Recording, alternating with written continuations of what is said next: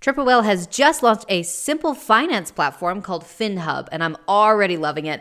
One simple dashboard for all the tools and accounts you're already using, so you can gain clarity with your consolidated data, your real-time cash flow, your accrual P&Ls. It's designed to help those brands that are built on Shopify to operate smarter. So go over to triplewhale.com and check it out.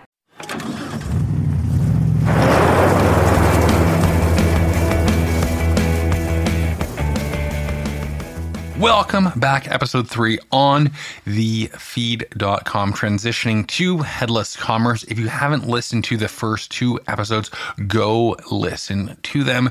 Joining me is Ben Kennedy, CTO and co founder. Ben, welcome back. Thanks for having me back again let's jump into it. We're going to be talking about just some of the common questions you've been getting. We answer some of the technical ones regarding uh, page speed and the resources and some of the impact of third party apps in the last episode, as well as what it looked like to go headless in the first one. But let's jump into the uh, question that I know everyone's been been probably asking you is why did you choose Shogun front end versus some of the competitors who are out there from other software platforms? Or from other headless platforms to agencies that could build everything from scratch in in house? So that decision we talked about a little bit a couple episodes ago. Um, the decision for us really came down to do we build this ourselves? So that was really kind of we own that server stack. We use some existing tools, but we're really rolling it ourselves and building that middleware and connecting, you know, the CMS to the the headless build and just all these different components. So that was one option. The and that gives us full total control. And then the other option was exploring some more of these other platforms where you maybe don't have that control to dive fully into the code. Um, and then there's Shogun front end, which in our minds kind of bridged the gap all the way where it was like they managed the platform, they managed the CMS, they synced the inventory with Shopify, they took care of all these behind the scenes tasks that have to happen. But at the end of the day, we have full control over the code base in in the React code, so we can we can do anything that we can dream of, um, even if it's not a supported feature inside Shogun. And part of the reason that we ended up on Shogun front end as the platform versus some of the other ones is that they do provide that CMS. So they do provide the content management system. They sync it beautifully. You know, some of these other platforms, they're just providing the headless build and then you go pick your own content management system and it kind of syncs and you're you're you know blocking together different tools. Um, and we wanted to really kind of just be in one place where there's, you know, one platform owning the whole the whole product um, they take care of a lot of the kind of odd edge cases that you don't think about until you actually build this. Like we talked about this, where when you go to checkout, um, having that checkout, the Shopify checkout stay on the same domain as the headless website, um, managing your account, resetting passwords, um, a recharge integration, just all these little things you don't quite think about um, that they had the questions too. And the decision for this was made after I think about a two week deep dive into building a proof of concept on Shogun front end. Mm-hmm. And I just I love what you said about bridging the gap between owning your own data and owning those assets, and also having someone else create and manage the software uh, behind it because both are incredibly important and it's hard to get get both where you do have full ownership and control, but also you're not having to then be a CTO of an e-commerce company and a software company at the same time, or totally. try to get your yeah. assets back because somebody else built it. Yeah, they basically we get to do what we're good at and build what we want to build, and Shogun gets to do what they're good at and build what they want to build. Um, and we're not we're not building out an entire headless backend tool in the process. No, exactly. So I I love I love that. The other question that I think you probably get uh, a million times a day is how long did it take to uh, go from decision we're going headless to the live version? And I know that you did a lot of your own proprietary testing, but what did that timeline look like? So that timeline, the timeline to go headless and make the decision was was gradual and then accelerated very quickly as we looked more and more into it. Um, so we knew that at the end of last year, we knew we definitely wanted to go headless. So then it was just a question of how. Um, like I said, with Shogun front end, we we got in, we played around with it. I built out a proof of concept and just made sure that there weren't any major roadblocks or features missing, or if there were features missing, I could go build them because we had that control of the code. So I spent two weeks in the platform building out, kind of, you know, roughing out a homepage, product page, cart, handoff to checkout, all that. And then we we said, yep, we're on board. And the full build, I want to say it was two and a half months. Um, and that was myself full time on that. Okay. Um, and the reason I, I know I hear that builds take longer. I think there are a couple of reasons we were able to do it so fast. One was we our current store we were coming from, we're you know we've built that for years so i'm very very familiar with the the tech stack behind it and the theme and just all the kind of nitty gritty details of the website so there was no ramp up to learn or there was no discovery process that had to happen on the website we could just go straight into mapping it over to shogun um, I've also my, my experience as a software engineer was working on single page web apps. So I think those two things combined made it where we could move pretty quickly. Mm-hmm. No, I think that that's all very powerful. And it's funny you think that end of the year to now to be live test and everything, that's fast.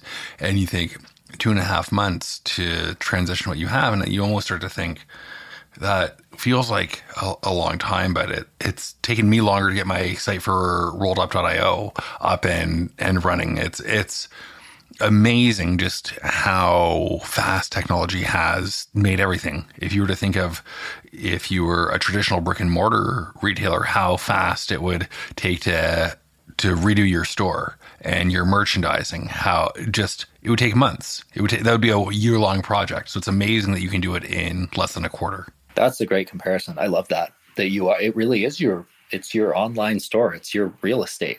Um, it is. So make you know make the time and the money investment into it. And that's why. Oh, oh, Ben, it's like we've been we're three episodes in and we're finally getting uh, some great chemistry because that's just you, you gave me the softball to to take us home, which is cost considerations, and it's.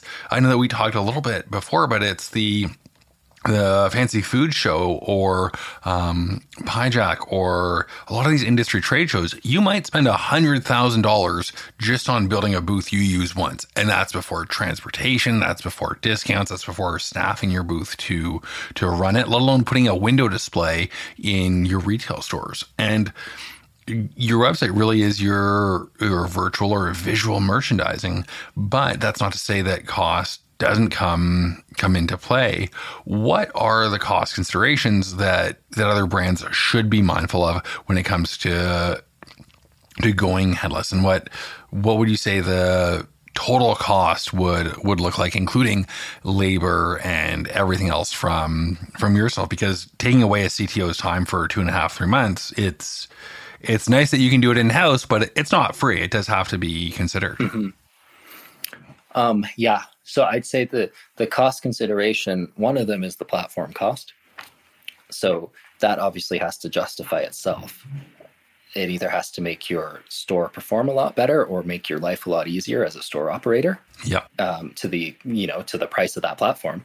Um, the the price of Shogun front end, you should reach out to their sales team because I don't want to misquote the price. But if uh, it's it's more expensive than Shopify Plus, so that kind of gives you a an idea, you know, monthly are you at the point where this could make sense if you saw a 10 to 20% increase on revenue per visitor? Mm-hmm. Can you justify a cost like that? Then the real unknown and where I think a lot of the questions are are on the technical implementation and the cost there. And um, I think I've heard agency builds range from 50 to 150,000 for a for a build out um, I, I think if you uh, you could do what we did where we did it in house and then i'd say you really just need a few months and one developer who's has experience with react and who's familiar with your store and if you're if you're hiring it's probably like i said it's a little bit more of a front end software engineer role. It's not so much uh, expertise with um, Shopify themes. So I think the the cost is yeah, it's the platform cost, and then it's the either the the outsourced agency cost uh, or it's the internal cost.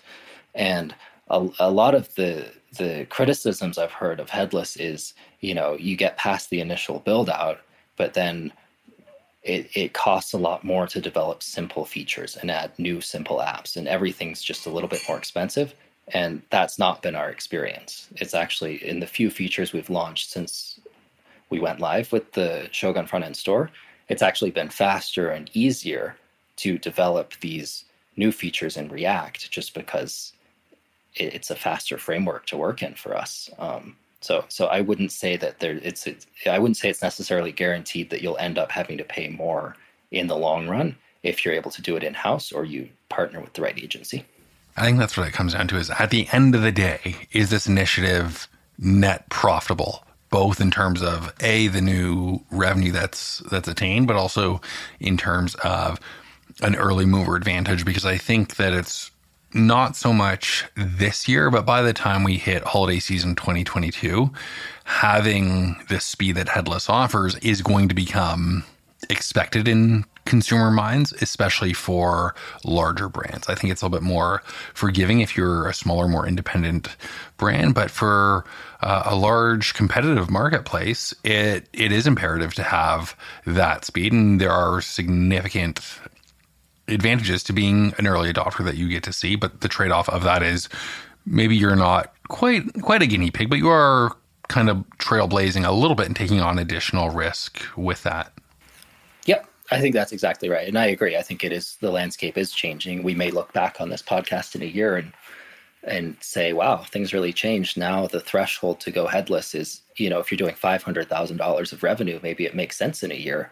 Um, I think right now, just with the platform cost and the kind of technical overhead to go headless, it, it, probably still is more in that, you know, if you're doing 5 million in revenue plus a year, I think you should definitely look into this. There's probably there's probably more revenue per visitor to squeeze out if you go headless if you're doing a million to five million in revenue a year, it, it, may make sense, especially with Shogun front end tools like this, platforms coming out that are lowering that barrier and making it easier. Um, mm-hmm. And I mm-hmm. think that'll only just that'll come down lower and lower. Especially depending on your growth trajectory. If you are anticipating hitting five million in revenue in 2022 and multiple revenue channels, splitting it into Canada, US, Quebec, there are a number of different factors that will will have it. And i hope that you that we look back at this podcast in a year and you just say man going headless early we had such an advantage over everyone else that that waited and slept.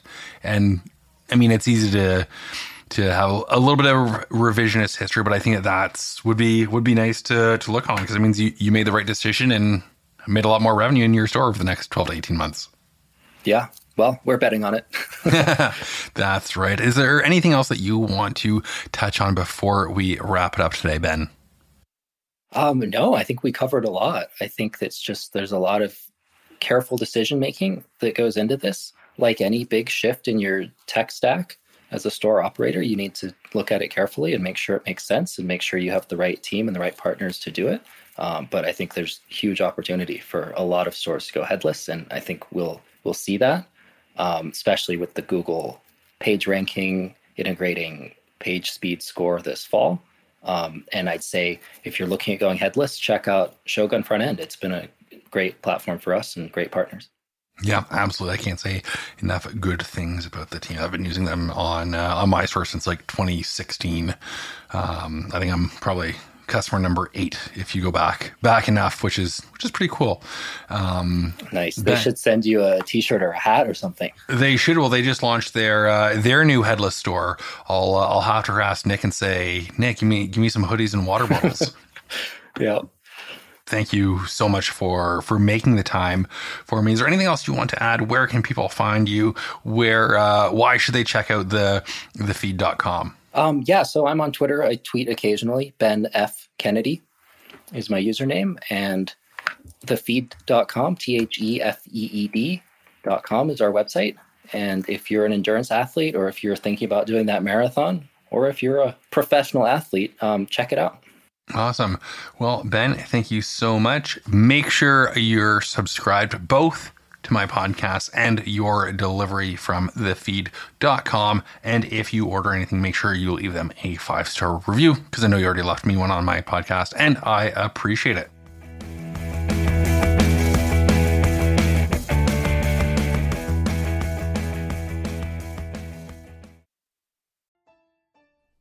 OmniSend doesn't just automate your marketing, they integrate with best in class apps like Smile, Gorgeous, Recharge, Shopify, and more.